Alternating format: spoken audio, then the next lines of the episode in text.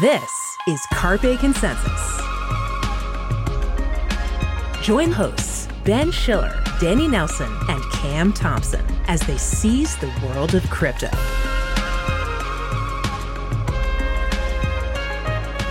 Hello and welcome to Carpe Consensus. This is a podcast from the Coindesk Podcast Network, and I am Ben Schiller and welcoming today Cam Thompson. Hi, Cam. How are you? It looks like you're on holiday. Yes, well, not on holiday, just working remotely from another location. I am currently in Maine right now, and Oh, nice. it is very nice, very breezy, a little chillier up here, but I'm not complaining, you know. Lots of lobster. Mmm, lobster. Mmm. yeah, nice. Lobster for breakfast, lobster for lunch. Lobster Literally, dinner. lobster at every meal. So we've got a bumper packed show today. Danny Nelson is out. He's at a hackathon in Utah, which is a nice place to be this time of year as well. And uh, then we're going to get to some big news in the world of crypto, which is the issuance of a new stablecoin backed by PayPal. We're going to talk about its very big news, and we'll have David Morris, who's the chief columnist here at Coindesk, to talk about that a little later on. And let's get to that. Okay, we're going to get to our next segment now, and we're joined by the great David Morris. He is a chief columnist here at Coindesk. Welcome, David. Hey, glad to be here, Ben. Good to have you. So, we're going to get to the big news this week, which is a new stablecoin from PayPal. It's on Ethereum, it's USD backed, and it's a very big deal in crypto. Uh, PayPal has about 435 million customers, so this is seen as a big mainstreaming moment for crypto. Uh, what do you make of this, David? What are your big takeaways? Yeah, the implications of this are, I think, pretty big. I think there are a lot of questions that still remain to be answered about, you know, what PayPal's real motivation is here, what their business case is. But it's going to have, I think, pretty significant impacts, particularly on regulation, because I think this this does put a fire under people in terms of getting some kind of structure in place by which these things are supposed to operate. And I think there's some interesting possibilities from a consumer perspective, although I, I wonder about exactly how PayPal is going to get people to, to use this versus their regular service and how those will interact. So lots, lots to discuss, definitely. So, David, about 30 minutes ago, you tweeted PayPal USD will be the most censored and seized centralized cryptocurrency of all time. What are your thoughts behind that? Yeah. Well, I think this is a very important thing. And the fact that I think it's not totally widely understood is one of the reasons I tweeted that thing is because, you know, everybody talking here, but maybe not all listeners know that not just Circle and USDC, but Tether, uh, which is, you know, mysterious offshore entity, they still cooperate with governments when they get anti-terrorism, anti-money laundering notices asking that they block particular users.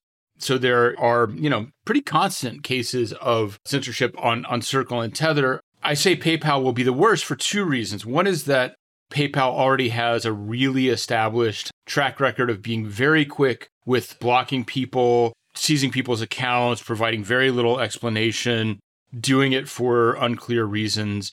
And then, second, I think that there will be probably a decent number of people who try and use this product in an illicit way, thinking that it is uncensorable because it's crypto.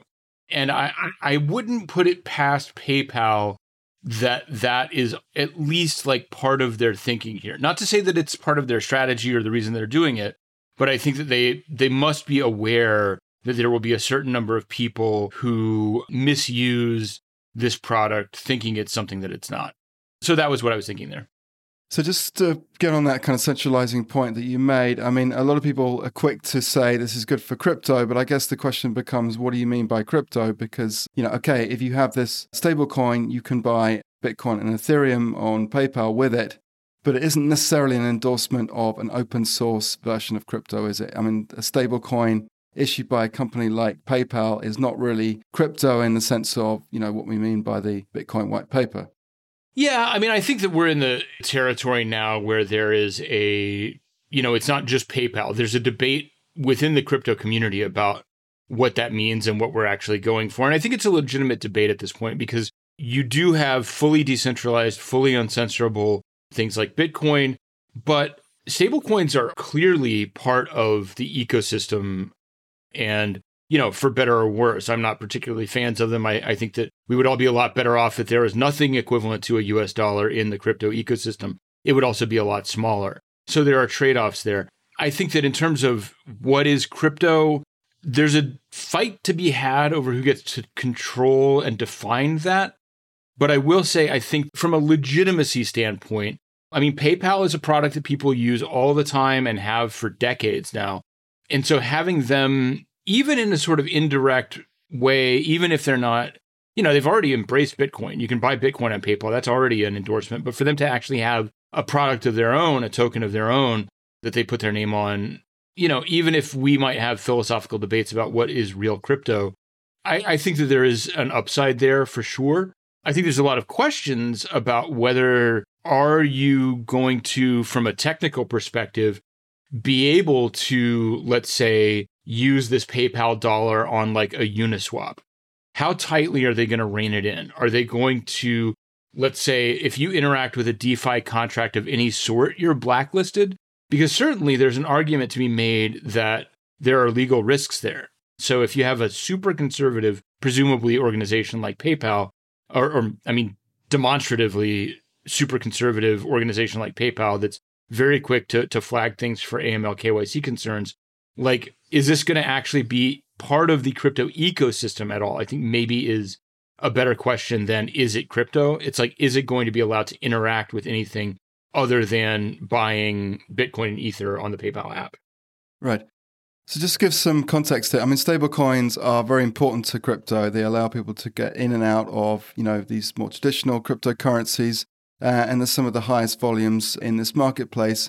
But it's still largely unregulated in the US, and actually the biggest entity, as you mentioned, is uh, Tether, which is offshore and has long been shrouded, as you say, in, in mystery. What do you think this announcement will do for that regulatory debate? I mean, there is now a big bill in, in Congress which has passed out of the House committee which seems to be a standardization of the, the stablecoin market if it comes about. And it's interesting that when uh, PayPal made this announcement, that uh, Patrick McHenry, who is the head of the House Financial Services Committee, uh, made a rather interesting endorsement of the project, which is something that he wouldn't, or someone in his position would not normally do. I think saying it gives a kind of momentum to his effort to pass that bill. Uh, what do you think about the tea leaves here? I mean, do you think it will add to that momentum? First of all, I would I would maybe say I don't know if McHenry was per se endorsing the project, but um, he was definitely correct that just the existence of it creates a lot of well, just pressure. To be, just to be clear, there he said that this announcement is a clear signal that stablecoins hold promise as a pillar for our 21st century payment system. So it's a pretty clear endorsement. Yeah, I guess it, I guess he was being positive. Yeah, um, which you know we'll we'll get into this, but I do think that like when you dig into it, the business case for PayPal there's no real short term business case. So I would say they have to have a long term thesis here, but we can get into that. On the regulatory front, yeah, I mean, I think that McHenry is spot on. It's interesting to note that the bill you're referring to, which I believe is the McHenry bill, it's the first crypto regulatory bill to go out of committee. And now this PayPal product is the first stablecoin issued by a major fintech, major US fintech at least. So there's a couple of firsts here that I think are reinforcing each other and and really will have people on you know for once not just the financial services committee but but actual congress people and hopefully eventually senators looking at this and thinking about it in a serious way. Because paypal is a big company and i think that matters a lot. Right. I mean, it seems to me that someone like McHenry would not make this sort of statement if he didn't think that that law had a good chance of passing. And it seems like massive coincidence uh, to the point of coordination that both PayPal would issue an announcement like this and this bill was going through a committee. There seems to be some expectation by uh, PayPal, at least, that it might actually happen. So, David, you just mentioned that PayPal's a big company and PayPal operates Venmo. You know, PayPal USD is going to be available on Venmo. What do you make of this? Venmo is a very popular payments app. How do you see the integration of PayPal USD factoring into Venmo's crypto strategy or just, you know, Venmo payments in general? What do you think this might look like? It's a really good question. And I should be clear that I am, well, not literally a boomer on this question. I am very much a boomer. I don't use Venmo. I, I don't like bank apps in general. But I think that the question for me, in terms of like more generally, what is PayPal's strategy? You know, if you look, PayPal is available in 200 countries in like 25 existing currencies. So it's not like PayPal is going to like break out of its boundaries with this and suddenly be able to do international stuff that it couldn't before. Although, you know, maybe there are point to point transactions that this will enable that weren't under the other system. So it becomes a question of is this perhaps genuinely going to be lower cost for the actual execution of, of certain transfers? Maybe. Are they going to cannibalize their own business by making these international transfers in a stablecoin format versus their banking rails that they already have in place? Maybe, but if they were really worried about that, would they be doing it? I think that the most obvious business case for PayPal really has to do with treasury rates. They saw Tether's and and you know, we have to decide whether we want to take Tether at face value with their recent declarations of their profit margins, but they're incredibly huge and they have got to be bigger than the margin that PayPal makes on, you know, its average retail user.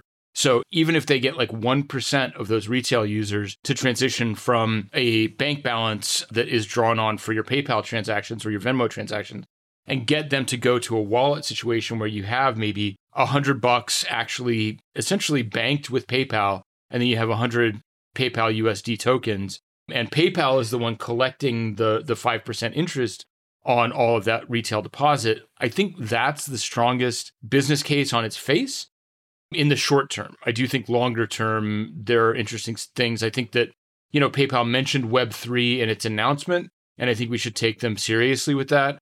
That this is a, a thing that they intend to be a tool for payments in digital environments, not just splitting a check with your friend. So I think that's something to really think about. But that's really more medium term, medium to long term, even.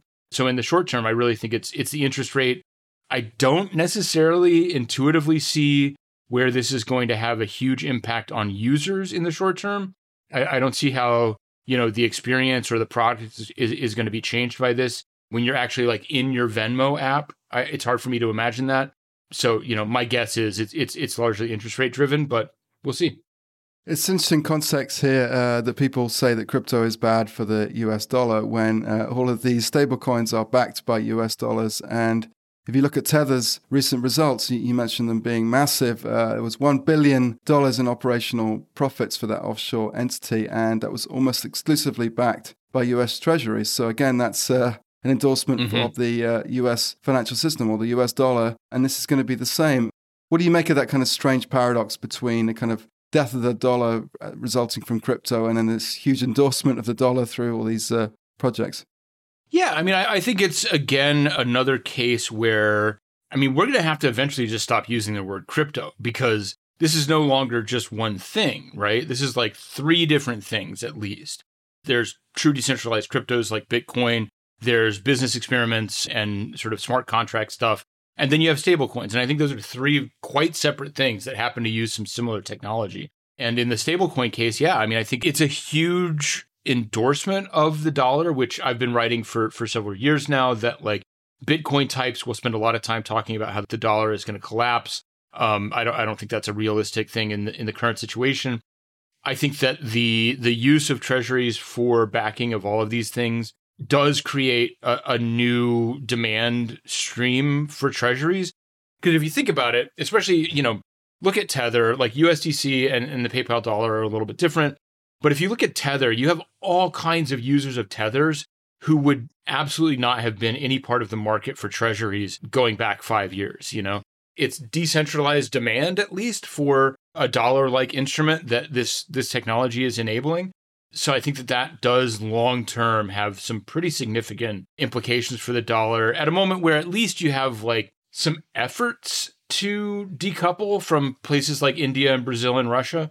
They're trying to think about how to do oil trades that are, are not dollar denominated. And so there is at least like the whisper of some kind of pushback to dollar hegemony, but now you have this other source of demand that, you know, obviously it depends on where you're sitting. And I obviously the dollar is uh its current situation is is not great for everybody, particularly American workers. But nonetheless, if you're looking to save the dollar, I think this is going to be a long term additional demand stream for treasuries that we need, frankly. All right, so David, Tether is the undisputed king of the stablecoin space and has been for a long time, even though people keep criticizing it and saying it's untransparent and uh, not really attesting properly to its reserves. What do you think this announcement means for them? Mm, probably not much. I think that the main the main loser here, and I hate to say it because I, I like them as a company, but I think Circle really loses here because they're pretty much offering a similar product to what PayPal is going to have, but they don't have the the platform or the name recognition, and they've already been been trailing off for the past few months. So it's not great for Circle, and and you know if you're a crypto person, that should be bad news for you because Circle, whatever else they are, they're a crypto company. PayPal is not a crypto company, and so there there will be some disconnects there. But as for Tether, I don't think it really impacts them. I think that they have still a, a lot of advantages in terms of you know their ability to reach certain markets that PayPal isn't even going to be thinking about, their willingness to reach certain markets that PayPal doesn't want to touch. And as far as the accounting issues, I've always been sort of a fence sitter on the on the the tether truth stuff. They've definitely been not uh, up to the gold standard, maybe ever. Um, but I think we're we're starting to get perhaps slightly better signals from them. And I also, you know, in my full cynic mode, I also will have to say, I mean, Tether's advantage is that it doesn't have to tell the truth, that it can like float in this realm where if you believe hard enough in it, it still works. Over the longer term, I think that if the US actually regulates correctly and sets up a, a, a meaningful system that maybe takes some of that business away from Tether, whether it's PayPal or USDC, I think that's great. But I don't think the US is is on that track right now. And so, you know, it's another instance where failure to regulate is just offshoring risk in a way that makes it even worse. So I think that's another thing to keep in mind here is that as long as there is not stablecoin regulation in the United States, we're helping them keep more market share and fostering this big pool of risk out there that nobody seems to be able to do anything about really. PayPal is just here saying we're available to to take over this job from this non-transparent shadow bank if legislators are willing to to give us the shot. So I think that's another definitely potential. In its current form, I don't think it has any impact on Tether, but we could get there. Fantastic. Thank you, David. Just to add a couple more things to watch, maybe. I mean, what does this mean for a digital dollar? The idea of a central bank digital currency. Do we need one of those if we have mainstream financial companies like PayPal issuing uh, stablecoins that would seem to reduce the likelihood of that project getting off the ground? And if we do get regulation, what's to stop other big financial players or even companies like uh, Walmart, which have talked for many years about issuing their own stablecoin, from coming along and doing the same? I mean, why pay interest rates and fees to a third party provider when you can provide the technology yourself? I could definitely see a company like Walmart with its huge uh, trade reach from doing that. Uh, surely there would be a big advantage to mm-hmm. its uh, transactional cost there. Anyway, thank you, David, and uh, we'll speak to you soon. Thank you. Great. Thanks for having me. Welcome back to Cam's Corner. Always something crazy going on in NFT, Web3, metaverse land. But today we're looking at data and we're looking at some pretty bad numbers. You know, things aren't great. Things are not great in the NFT world, but it looks like people are still building. So, in a recent report from Web3 developer platform Alchemy, NFT trading volume fell 41% in Q2. It's also important to note that another report that recently came out from DappRadar showed that NFT trading volume has fallen nearly 50% since the beginning of the year. So, this is a lot. A lot of people are not trading NFTs as much as they used to. There's not as much interest in, you know, transacting this ecosystem. However, back to this Alchemy report, over 6 million EVM, Ethereum Virtual Machine compatible smart contracts were deployed in Q2. So it looks like people are building in Web3, but they're not really transacting. Now, what this means is it's not to say that every single smart contract, you know, across these EVM compatible chains, whether that be Ethereum, Polygon, Arbitrum, or Optimism, are going to be supporting NFTs. But it does mean that people are developing NFTs, but just not trading them. I don't know. What do you think about this, Ben? Well, presumably they're building like that. They're expecting the market to come back at some point. Do we have any thoughts on uh, what that might be? What what that trigger might be? The thing is, is that people have been building for a long time. You know, since the bear market really began, there were reports from Alchemy about developers pushing out many different smart contracts, installing Ethereum libraries. This was back in Q4 of 2022. However, you know, Ethereum is up. Ethereum's actually doing better than it was a year ago today. So it's really indicative of greater shifting tides in the market, you know, not just about the price, but regulatory concern, people not really seeing the same amazing returns or presumably amazing returns they did on some of these NFT transactions that took place two years ago. But I think people are expecting it to get better. But also, if it doesn't get better, I mean, is that a terrible thing if people are still building and the market doesn't get better? So you're saying that Ethereum has more dominance in the NFT marketplace, even if it isn't transacting as much? Exactly. It has this dominance, and even though Ethereum's up, NFT trading volume is still down. But what if there is this changing narrative where people are building Web3 not for financial gain, but just for the nature of the technology? I don't know. Hmm. Do you expect? Do you see that, or do you think that might be coming? Well, I happen to think that Ethereum is going to come to dominate most of those smart contract transactions because of you know the kind of law of the network effect. So um, over time, I would expect it to become more dominant, even if the transaction levels go down overall. Absolutely. And just by nature, if people are continuing to build or deploy smart contracts across Ethereum and all of these other chains, I mean, I'm not really sure about which chains are going to rise to the top if we're going to live in a world where there are a lot of layer twos or there's one main layer two or side chain that kind of takes dominance. But the value will continue to go up if people keep building. But seems like people don't really mind right now. They're just continuing to build no matter what goes on. Just one further question, Cam. So, have we seen any changes in the type of NFTs that people are transacting? I mean, is the volume down because of the lack of, you know, those classic kind of uh, avatar type NFTs, or is it because there's a greater kind of diversity in the type of NFTs that people are producing? So, there isn't really a lot of information about the types of NFTs. But one thing that I want to note is large collections that have huge market share have recently slumped in value. So in the beginning of July, Bored Ape Yacht Club was down to a 20 month low of nearly 30 ETH. And the popular Azuki collection, its floor price has fallen 63% in the past month. There are a lot of these collections that used to be very strong and have a lot of community support that now are losing that. And they're losing it because they don't know how to scale right now. It's a really hard time to onboard more people to NFTs. And a lot of the holders who expected that they might have a little bit more return on their investment just really aren't seeing that. So that's really where a lot of the trading volume is going. And Yuga Labs, the company behind Bored Ape Yacht Club, is responsible for so much trading volume in the space. And the fact that they haven't even been able to deal with this, I guess, sentiment from collectors about not being willing to trade or just really not interested in purchasing tokens right now.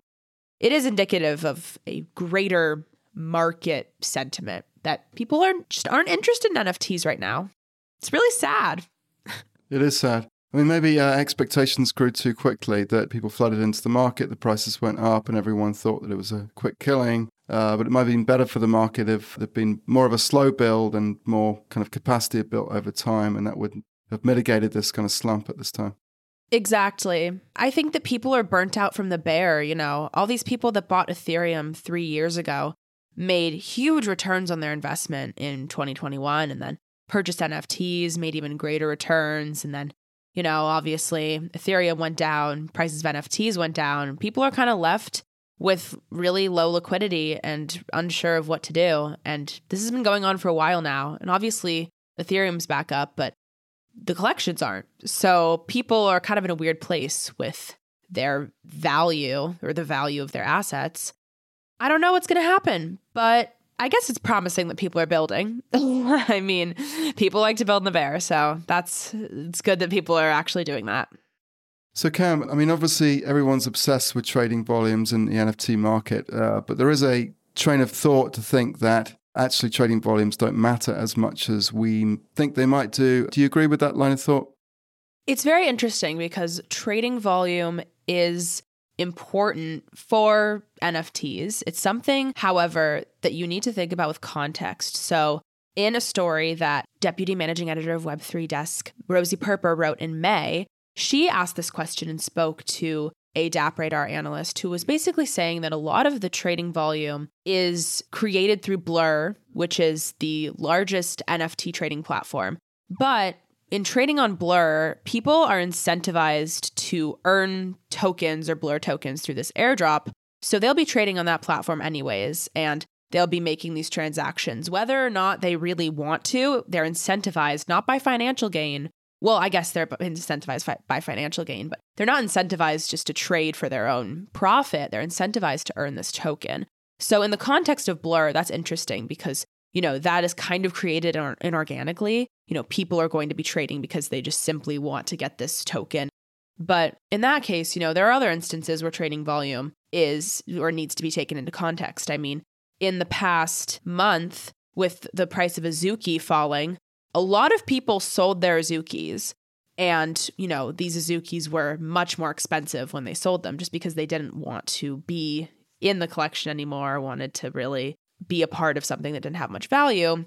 However, now that they're much cheaper and people are still selling them, you know, it's important to think about what the market's doing when people are selling these NFTs because that factors into this overall number. So they're not trading for dollars, they're trading for Blur. Exactly. Everything's about Blur. That's the story. All right. Well, that was Carpe Consensus. Thank you so much for listening. Ben, thanks so much. Danny was out this week, but he'll be back next week, hopefully with some exciting stories from the Hacker House. And make sure you tune in next Thursday when our podcast goes live. And in the meantime, if you like listening to us, leave us a review on Apple Podcasts. Let us know how we're doing. If you have any questions, if you want us to talk about anything, please let us know. Well, we'll catch you next week. See you guys later. Bye. Bye.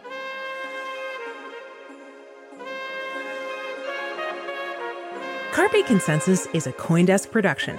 Executive produced by Jared Schwartz and produced and edited by Eleanor Pahl. Have any questions or comments? Email us at podcasts at Coindesk.com. Subject line Carpe Consensus. Thanks for listening and see you next week.